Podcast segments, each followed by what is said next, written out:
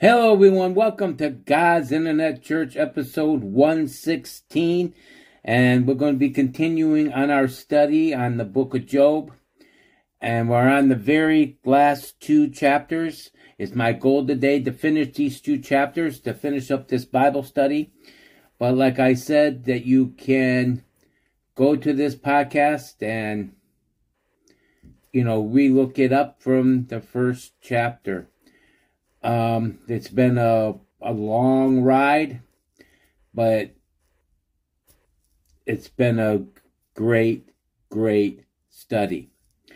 And then I'm not sure exactly which way we're going to go. God's got a couple ideas. We may go into the book of Psalms um, for the podcast study, or I've been toying with an idea talking about prayer because of what them and um, what's been going around lately with Asbury, Kentucky, the Asbury Church in Kentucky, and I've been also considering a few other Bible studies too. And but before we can do that, you know, I'm just waiting on God to direct me which one. But before we do that, we're going to go into our study, so let's open up in prayer. Dear Heavenly Father, we ask you to take a coal of heaven's altar and anoint these lips of clay. Let everything I say be what you want and not what I want, Lord. And let this podcast go where you want and let it teach the people you want. Let it reach the people you want, Lord. We ask you all this in Jesus' name. Amen. Now, last Tuesday, we left off with God making a speech to Job, basically confronting Job and said, because Job made one mistake through this whole trial and tribulation that he was going through. And that mistake was believing that he could do some things better in a roundabout way than God. Well, God got a little upset. Nah, he didn't really get upset, but he did come and confront Job. He basically told him and his friends, you know, who, who are you? Were you there when I created the heavens? Were you here when I created the earth? Were you here when I created man? Were you here when I created the animals? What what makes you think that you're an expert to tell me basically how to do my job? And then he basically told Job that I'm going to ask you all these things and I want I'm giving you a test and I want an answer. Well, what we're going to do today, God is still doing his speech. Okay? And we're going to go through chapter 40 and chapter 41 and see exactly how this all plays out. Okay? And we're going. So let's go to the chapter 40 of the book of Job. Chapter 40, the book of Job. And we're going to look at verses 1 through 5 to start it. Then it says, Then God said to Job, Are you arguing with me? Then show me that I am wrong. If you cause if you accuse God, then you must answer God. Job answered God, I am not important. I cannot answer you. Now will I say nothing. I did accuse you, but I cannot answer you. I spoke, but now I will be silent. Job spoke to his friends as if he knew everything. He had thought carefully about his troubles. So he was confident that his speech were right. And he was sure that he was wise. But then God spoke, and Job, ideals did not seem important. Okay? In other words, what does that mean? Well, when he was going through the trial, when he considered everything, you know, that was going on, and he kind of, he kind of uh, confidently that his speech was right. But now, since God is confronting him, okay, he's starting to see the errors of his ways. And he's basically telling God here that, hey, I cannot argue with you. I cannot answer you. I did say what I said, but now I can't answer you. I'm not important enough to answer you. Why couldn't he answer you? Because he knew he knew that he was wrong in accusing God. Now, I want to talk here for a second about us. When we go through our trials and tribulations, you know, I've heard it said that when we get upset and when we get mad, and God thinks it's cute. But let me tell you something, saints. The Bible does tell us that when we go through trials, He wants us to trust Him. The Bible also tells us He gives us a way of escape. And I think it hurts God, even though He knew it was coming because He's all knowing. It hurts God because we didn't take and have enough faith in his word. But some of that faith in his word some days is because of the lack of reading God's word. We read God's word cafeteria style. We read God's word to say we accomplish things.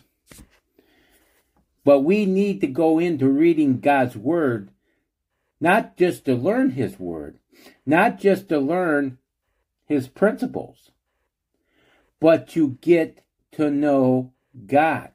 God wants a relationship with you. And it hurts him when you can't trust him.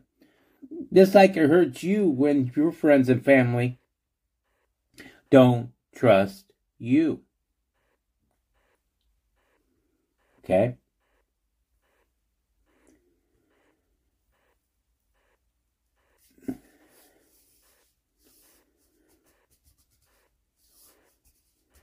But when Job was confronted about his sin, he says that he can't talk about it. In a roundabout way, he got quiet and he probably repented. Don't say he repented, but he probably did because he knew he was wrong. Okay? Now, let's look at verses 6 through 14. And verse 6 says, Then God spoke to Job, the storm hid God, and God said, Prepare yourself as a man. I have tests for you, and you must answer me. Do not claim that I am unfair. Do not accuse me to argue that you are innocent. You are not strong as I am, and your voice is not powerful as mine. If you were like me, you would deserve to be great like a king. You would deserve honor. You would be really important. You would be angry with evil men. You would punish proud people, and you would make them humble, and you would kill wicked men. All these evil people would die together, and you would bury them. If you were so great, then I, God, would give you honor, and you, Job, would be able to save yourself. In this speech, Job spoke as if he were wiser than God. Okay? Job even made a list of things that God should do. Job could not explain why God was not doing such things. So Job would complain about God's behavior. Okay? But a man should not complain about God because God is always fair. Now I'm going to stop there for a second and say this. A lot of our problems we cause on decisions and stuff that we made throughout our lives. Now, maybe this trial may not even win as long as it did if Job didn't start accusing God of things. Okay? But the important thing is he's willing to listen to God and he's willing now to trust him. We learned that, okay? God pointed out Job's main error. Job imagined that God was unfair. Job said to himself he was right rather than God. So Elihu's opinion of Job was correct. Okay? Because he kind of lost what's the word I'm looking for? He's kind of lost confidence in God. And let me tell you something, saints. We cannot let our trials in life come against us to lose confidence in God. The Bible tells us we need to go to Him. He's our way of escape. We need to go to Him and we need to do what God is telling us to do. Okay? You know, it's easy for everyone to sit back and blame God for what's going wrong in their lives. But like I said throughout this whole podcast, there's three things that God does with this type of trial. One is to he wants to prove the devil challenge is wrong. Two, he's either wanting to get our attention to help build something up in our life. So when we do go someone might come in our life that's going through the same thing that we'll be able to help them. Or three he's trying to get your attention because you're sinning. Okay? Now we know that this started out as a test. And the test did come out. And job did not curse god. He started questioning god but he still was with God and he never gave up on God. He was just frustrated. But what we got to learn to do is when we get frustrated is to take it to God. Okay? That is a hard thing to do because us humans don't want to give up. And you know what? Hallelujah. That's a little recap of what we were learning about last week. Now, we're going to get into chapter 41. God's going to spin, finish his speech, okay? And we're going to look at chapter 41, verses 1 and 2. Now, I'd like to apologize. I was a little confused here. My notes got messed up again, and I apologize for that. But I don't when stuff like this happened, I don't think it's an accident. It's something I think God maybe wanted to recap or to let us hear it again. Okay? So I do apologize for not reading it right, but I also don't apologize that I read to said it because God sometimes wants us to re-air it. So we're going to see now God finishing his speech. And we're going to look at verses 1 and 2 of chapter 41. All right? Now, it says a crocodile is an animal that lives in the river. But you cannot but you cannot fish for crocodiles. You cannot tie its mouth with ropes, thick strings. The crocodile is too strong for you. You cannot drag the crocodile by its nose or mouth. Okay? Now you might be saying, why is God talking about a crocodile in this speech of what Job did? Well, at the end of God's speech, God described another strong animal. Okay? We think God was describing this dangerous animal called the crocodile. The crocodile lives in the river, but it can also walk on land. Some crocodiles are very large and they are very fierce. Job imagined that God was responsible for the troubles. But chapter 1 and 2 explain in Job, in fact, the accuser called Satan was the one responsible. Okay? Satan attacked Job because Satan wanted to accuse God that Job was God's servant. Wanted to accuse God. Job was God's ser- servant. But Satan thought that he would make Job insult God and that Job would not trust God if Job was suffering. Now, if you look at it, it partially happened, but he never really did reject God all the way. You know, it just like I said, we sometimes get to the point where in our human self we get to the end of our rope and we just want to blame somebody. Okay? And and it's too easy for this. We decide to blame God. But I hate to say it, the ones that we need to be blaming is us. Because God tells us to trust Him. God shows us to let Him lead us. God tells us that He is our hedge of protection. God tells us He gives us a way of escape. Okay?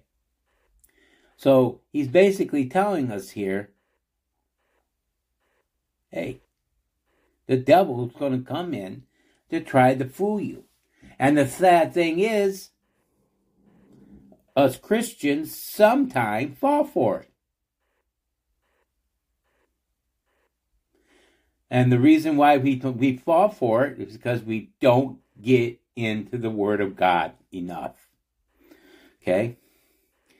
Now, it says, no one can control the devil. There's only one person in this world that controls the devil, and that is God. And we learned that in chapter 1 and verse John chapter 2 that even the devil can't go against us unless God allows it. Okay? But just like a person can't control a crocodile, a person cannot control the devil. Only God can.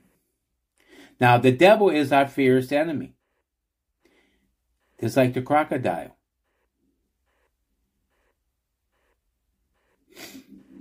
It never tries to escape from trouble. Its reaction is always to attack. And the devil's the same way. So if you're looking at this, this is kind of, this is kind of appearing the devil to a crocodile. It's a fierce attack, it's relentless, and it's going to attack you and attack you until it's do it until he destroys you. But you know, First Peter tells us that the devil goes out like a roaring lion. But you know what? He's weak. He might say and whisper to you, I'll kill you if you do this. He might say, I'll, I'll hurt you bad if you do this. I'll take this away if you do this. And he'll whisper this stuff in our ears. But he cannot, he cannot do it unless God gives him permission to. Okay? But we got to realize we can't fight the devil on our own. We got to let God fight the devil. Okay?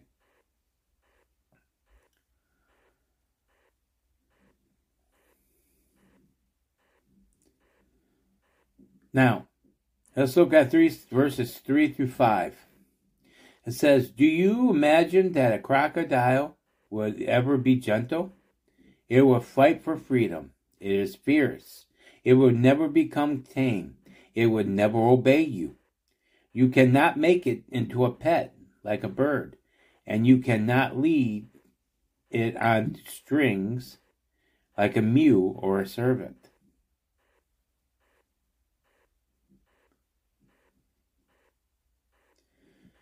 Basically, you can't teach the devil new tricks. He might come in acting like your friend, but in the end, you give the devil an inch, he'll take a mile, and he'll turn on you. So all these people that trust astrology and tarot cards and and witchcraft and all this, let me tell you, The devil might be letting helping you do things, and you might be pulling off some things. But let me tell you, in the end, he's going to turn on you. There's going to be a price. And that price he's going to want is your soul or your life. It reminds me of a song from Carmen, that great singer, called The Witch's Invitation. And basically, he invited Carmen in, sat down, the way the song goes, and wanted to explain why he believed in God, basically, when I could do everything he did. Well, if you remember right, all the all the sorcerers and and people of the Egyptian Pharaoh could do the same thing that Pharaoh did. But you know, in the end, Pharaoh paid a price by God's punishment. But you know what? In the end, God's punishment, because the Bible tells us to stay away from witchcraft. Bible tells us to stay away from astrology and and and and all that because it's evil and in the end the evil will overtake you and you will lose God forever. Sorry that I gotta be this way. But it's true, you're never gonna tame be tamed by him. You're gonna be tamed if you follow the way of the evil ways. Ooh, I'm sorry, but I gotta teach it like God's teaching it to me. Thank you, Jesus. Hallelujah. Let's look at verses 6 to 9. I mean, 6 to 11. Merchants will not bargain for the meat of crocodiles. Storekeepers cannot cut up the meat in order to sell it. You cannot hurt the crocodile with spears or harpoons, like a large fish. Spears and harpoons are long knives like swords. If you touch the crocodile, you would have terrible struggles. And if you would never touch a crocodile again, do not even imagine that you could control a crocodile. You could never win a fight against a crocodile. When you see the crocodile, you know this. No one dares to upset a crocodile, but God made the crocodiles. So be sure that the crocodiles could oppose me owe nothing to anyone. Everything belongs to me. What is God telling us here through these verses, through his speech? He's telling us again, hey, the enemy is like a crocodile. You are not going to be able to control things in yourself. So when you're going through the storms of life, when you're going through attacks from the enemy, you need to come with me and come to me and let me take care of the devil for you. You can't fight the devil on your own because your flesh is too weak and you will fall. Bottom line. That's what God's telling us. Bottom line. Okay? Let's look at verses 12 through 17. Now, God's going to describe the crocodile here. Okay? It says, I shall tell you about the crocodile. I shall speak about its legs, its strength, and its great, great, graceful shape.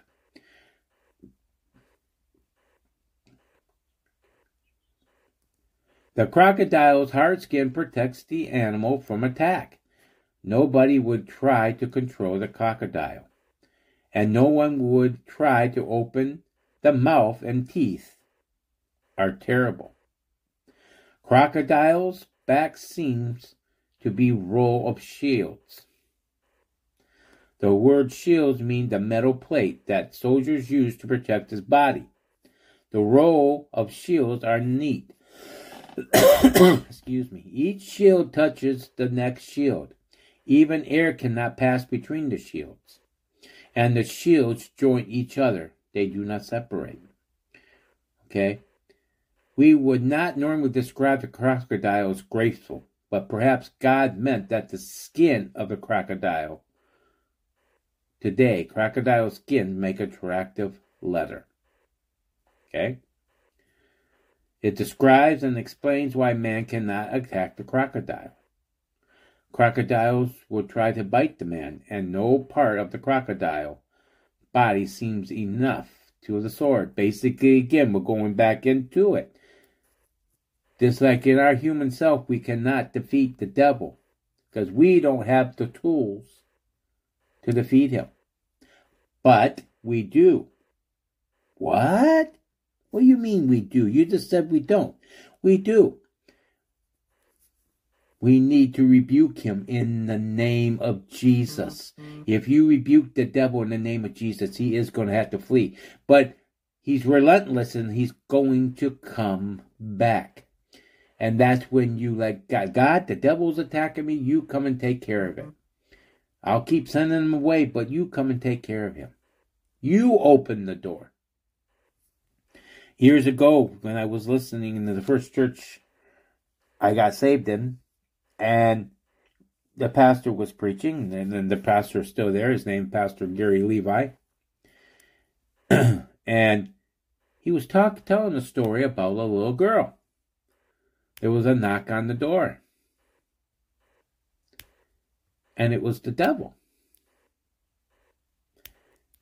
Well, when the knock on the door came, someone said, Aren't you going to answer it? The little girl says, No, I'm going to let Jesus answer and take care of the devil. That's what we need to do. We need to be like our big, like our, like this little girl and call on our big brother Jesus, just like the kids do, to take care when we need help.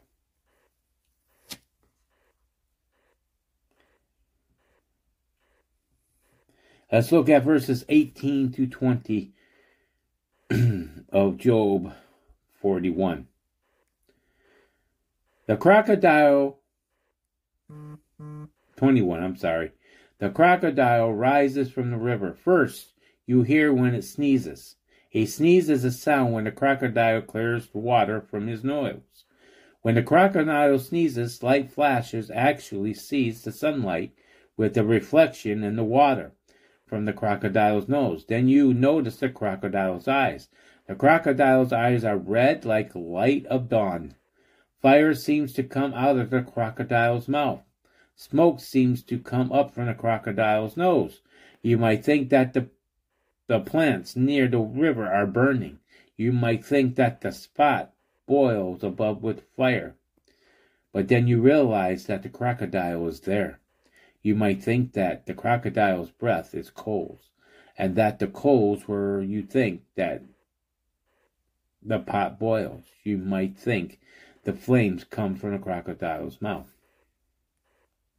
God's given me two things here. The first thing is the Bible does tell us how our enemy attacks us, just like he's tell, showing us now.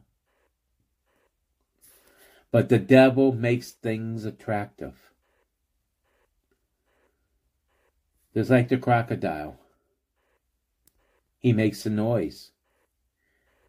And then we look and we keep watching. We see the eyes and we try to figure out what it is. But then it's too late when we realize what it is. Sometimes it's too late. That's why we need to let God guide us through what's going on in our lives. Bottom line. Bottom line. Let's look at verses 22 to 25. It says, The crocodile's neck is so strong, and everyone is afraid. Even the fat part of the crocodile's body, body is are thick and firm. The upper part of the crocodile's body are strong like rocks or like stone. Even strong men are afraid when they see the crocodile when it moves and runs.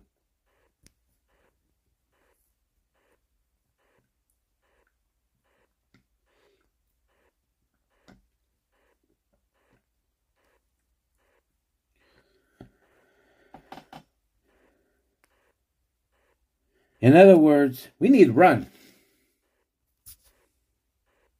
Instead of being curious about it, we need to run. And we need to run to our Father God, our big brother Jesus, and let Him take care of it.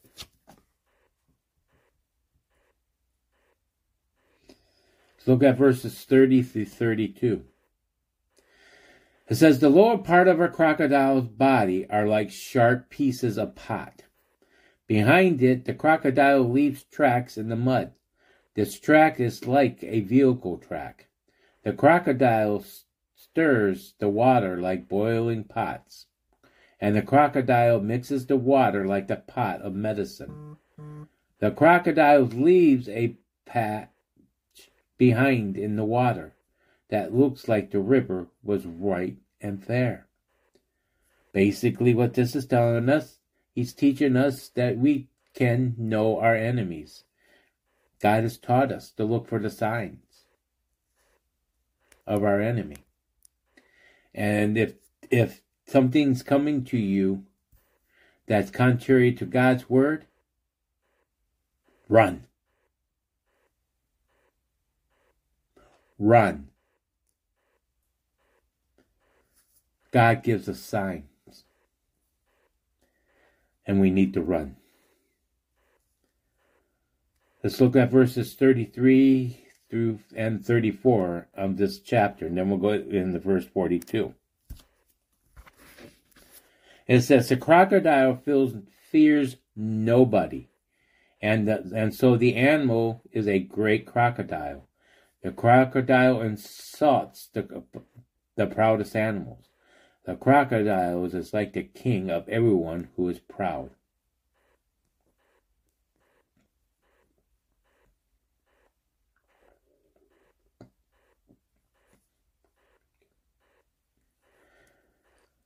Some people are very proud, but no one can continue to prove proud when they see the crocodile. Their proud words cannot protect them from such a dangerous animal. The devil is also pretty proud. The devil is not afraid of anybody except God. But God is much more powerful than the devil. So we need to trust God will help us when it when the devil opposes us. We should learn how to be strong Christians. We find that in the book of Ephesians, chapter 6, 10 through 18. And we should use the Bible against the devil as Jesus did, Matthew 4, 1 through 10. So what's this telling us? What have we learned from this chapter? What have we learned from this crocodile? That we need to go to God for help because alone we are not going to make it. We need to let God fight our battles. And we need to run when the crocodile, to God when the crocodile is coming. And we need not to be transfigured by what's going on. We sense something wrong. We need to take care of it. And we need to run. Okay? Now let's come to chapter 42 for our last 25 minutes. And chapter 42 actually is actually a good thing. It's not going to be long at all. In fact, chapter 42, chapter, I'm calling it the end of Job's trouble. Let's look at verses 1 through 6 of Job 42. Then Job answered God and said, I know that you can do anything. You plan always succeeds. You said, Job, you have spoken all things that you do not know. I confess that I did not understand these things. These things are wonderful, and I did not know them. Job continued to say to me, Listen, and I will speak. I have a test for you, and you must answer me, but I cannot answer you. I heard what the people said about you, but now I myself see you. So I must be humble, and I'm sorry, and I will place dust and ashes on my head, and there are signs to, to show you that I'm sorry. Now God finished up everything. He's asking Job for his question, his answer, because he told me he was going to give him a test and he wanted answers. And he basically says, I see you, I see what you've done, and I can't answer you. But what I do, and I appreciate you showing me telling me all this stuff, but I confessed. He asked for forgiveness. So when we make mistakes, we got to go and ask God to forgive us. See, we know, I wish you could see my hands, this part of our life, a little part of our life. God knows the beginning, middle, and end of our lives. We need to learn to trust Him. We need to be humbled and let God take care of us. Okay? So Job got humble. Okay? Let's look at verses 7 and 8. It says, After God said these words to Job, God spoke to Eliphaz. Eliphaz belonged to the people called Temanites. God said, I am angry with you, and I am so angry with Bildad and Zophar. Job, who is my servant, said the right things about me, but you did not. So take seven bulls, male cows, and seven rams, male sheep. Take them to Job because of my servant. Job is my servant. And to kill the animals and burn them as a gift unto me. Then Job, who is my servant, will pray for you, and I will answer his prayer. And then I will not punish you then I shall not punish you for the foolish words. Job, who is my my servant, said the right things about me.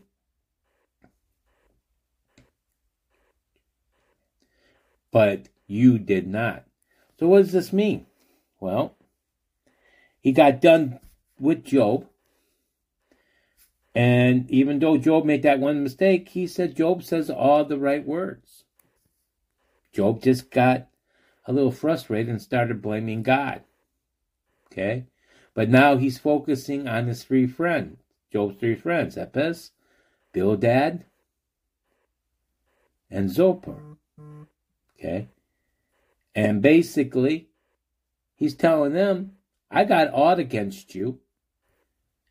And to make things right, you need to go get seven bulls each, seven bulls, mare and male cows and seven ram, rams, male sheep.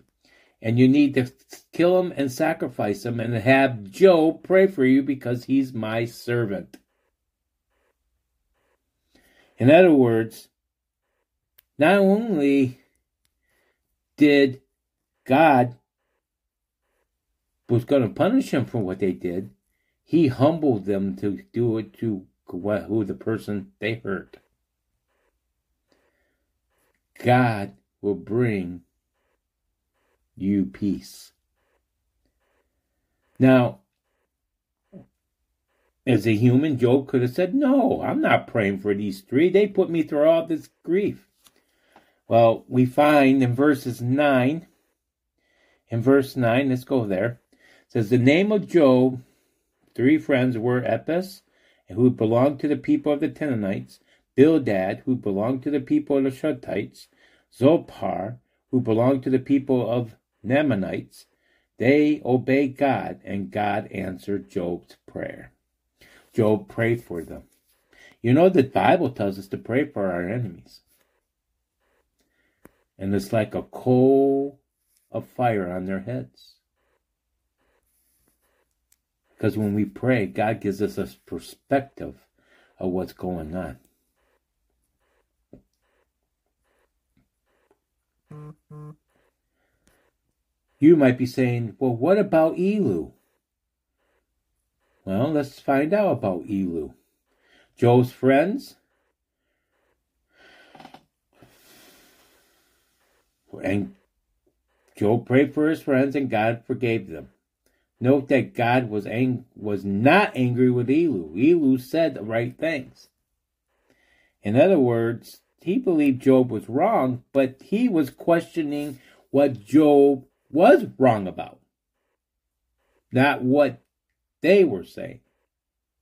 The other friends, okay. So let's look at verses ten through thir- uh, ten through fifteen. Hallelujah. We got two more sections here. It says God makes Job successful again. After Job prayed for his friends, God made Job successful again. God gave Job double what Job had before his trouble. So that means instead of 7,000 sheep, Job got 14,000 sheep.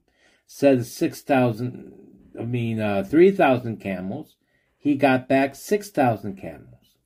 Instead of 500 pairs of oxen, he got a thousand pair of oxen.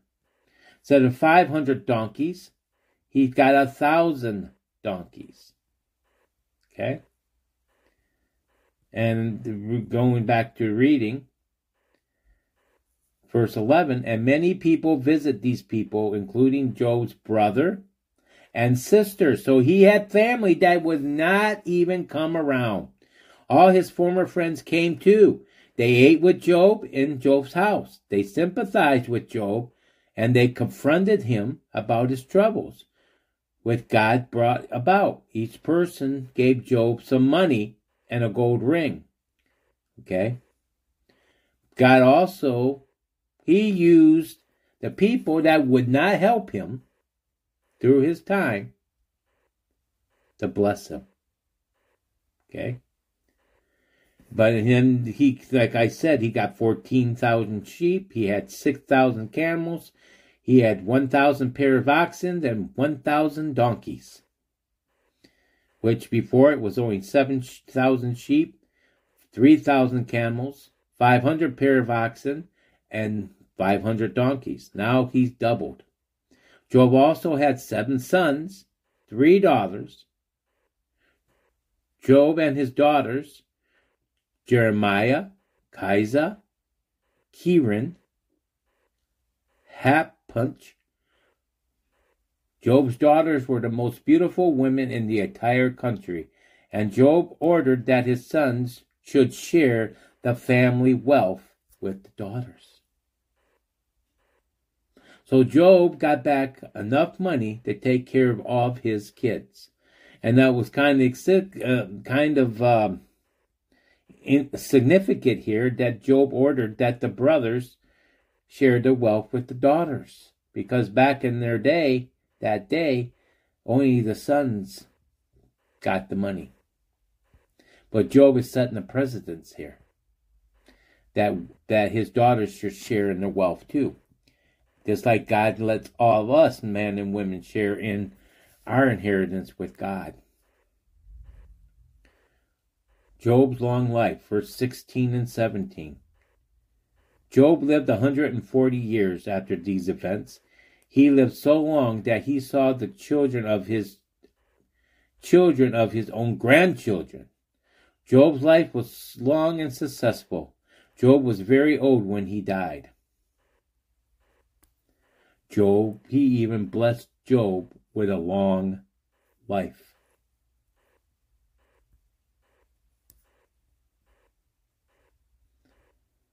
God gave him everything back, doubled. And I think that even means kids wise. And I want to go back to verse 1 here, I mean, chapter 1, so we can look that up to make sure, because, you know, that's what we need to do when we're going through the when we're going through studying. Make sure it's right. So I'm bringing down the computer down to the notes from chapter 1 that we had when we started. Just give me time because there's a lot of notes here.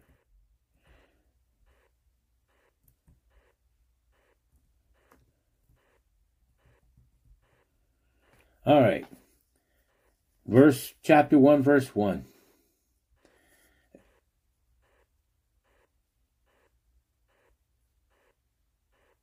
He had seven sons and three daughters.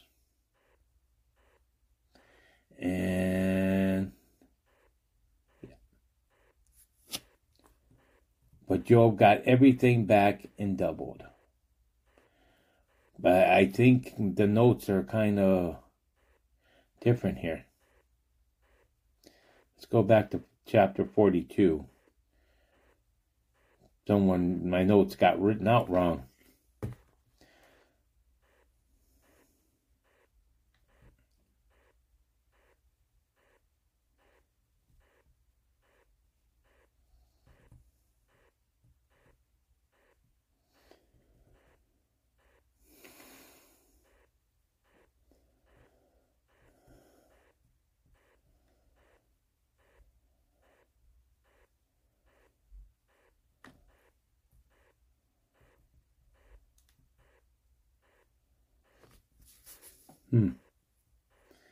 Interesting.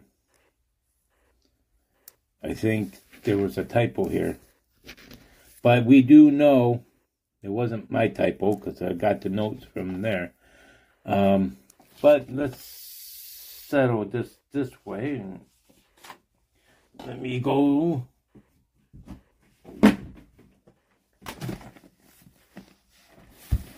Hallelujah. I just want to make sure I'm giving you the facts. Okay. And see, the, the, the, the broadcast that I'm reading, I mean, the notes I'm reading has the scriptures written. Let's see here.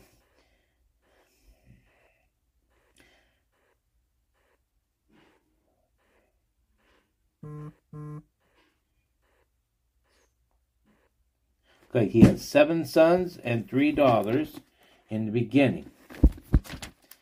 See what he had when he ended up because they said everything was doubled. So I just want to make sure I'm reading it right. Okay.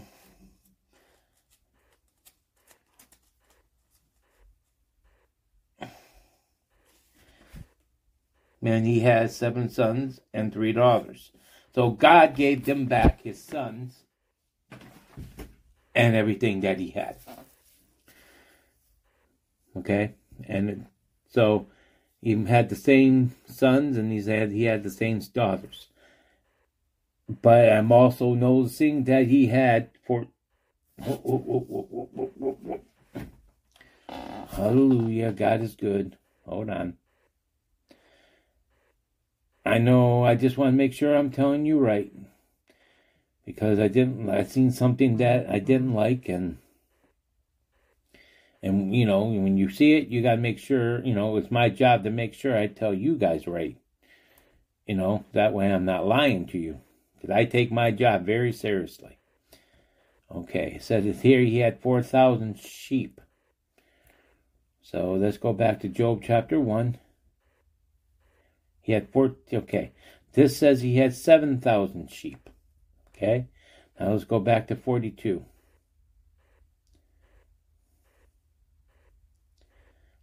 If you're looking at your Bible, go back to chapter 42 and we'll deal with it. So it says he has 7,000 sheep. And I'm getting back to the notes. There's pages and pages of notes here.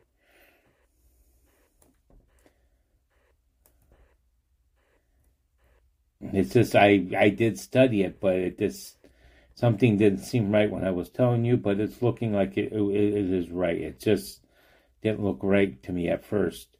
So it said he has 7,000 sheep, so he has 14. So, in other words, everything worked out doubled like God said. Okay? And that means God's going to give you double back what you lost. He's going to give you back what you had and more.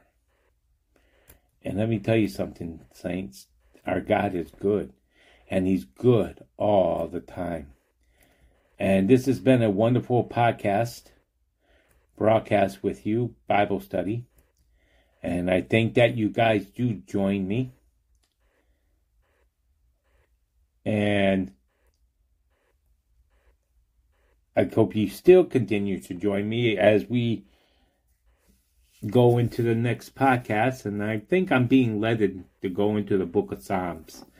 And we'll see. At, at this point, I'm going to say we're going to go into the book of Psalms. But I think, you know, we'll see for sure if God changes that. Because sometimes God changes, but I'm feeling led to go into the book of Psalms. So I'll see you next Tuesday. I know today it got recorded on Wednesday, but, you know, we were having some internet problems and but the internet problems are fixed. And so that's why we did the broadcast today. We apologize and hopefully that our signal keeps going the way it should. On that note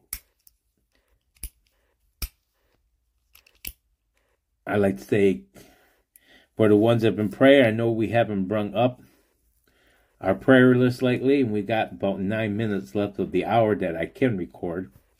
Um, my dad, his aneurysm's doing good, is still there, it hasn't grown.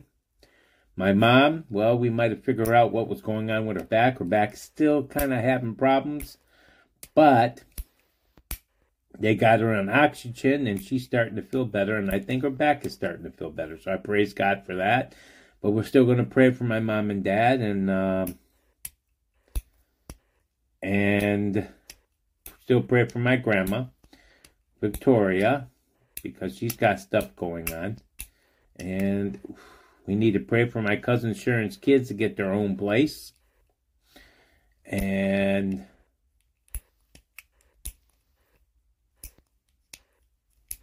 and then unspokens for my friend Sean, who's a brother from another mother, and for his mom and dad and then for my friend for a, healing that God promises him because he's kind of paralyzed right now from the waist down. And he's been like that for a few years, but we know God, said that, told us that he's going to heal him. So we're going to pray for these needs and the, you know, and the other ones, if I didn't mention them, we moved on because things are going good there. But them are the current list. So let's pray. Dear Heavenly Father, we ask you to take a call right now. We ask you to touch my dad and continue to not let that aneurysm grow or let it disappear. Be with my mom's back. Continue to let the air work and maybe fix the problem. Be with my grandma, Lord, with her ears and her eyes and her, her walking. Let everything go a little bit better for her at 94. We ask you to be with my cousin Sharon and help her kids find a place to live on their own. And we ask you all this in Jesus' name. Amen. And on that note, join me this Friday for God's Internet Church online serve Wednesday night Bible study. It's been off the air. I know I've been promoting it, but we've been having signal problems, like I said, and um, but we will be on the air this Friday, unless there's a signal problem. We should be on the air.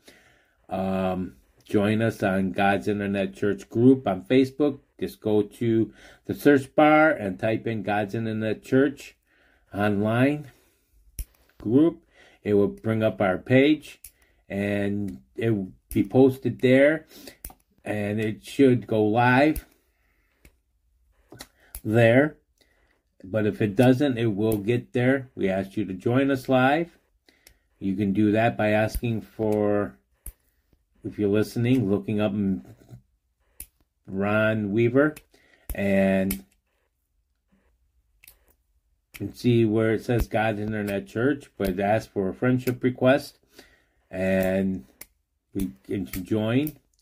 We can get you to join, but if you go to God's Internet Church, then like I said with the with the search bar, and put in the group. You can join there. We don't have no no uh, problems. It's easy to get joined, to join, and you'll become a member automatically. And on that note, I like to say God bless you. Join me Friday for God's Internet Church podcast, Wednesday night study, not podcast, on the book of Proverbs. I think we're on chapter 17, or we're going to be on chapter 18. And then join us this Sunday night for God's Internet Church online service. And on that note, I'd like to say God bless you and see you next time for God's Internet Church podcast next Tuesday. And God bless you.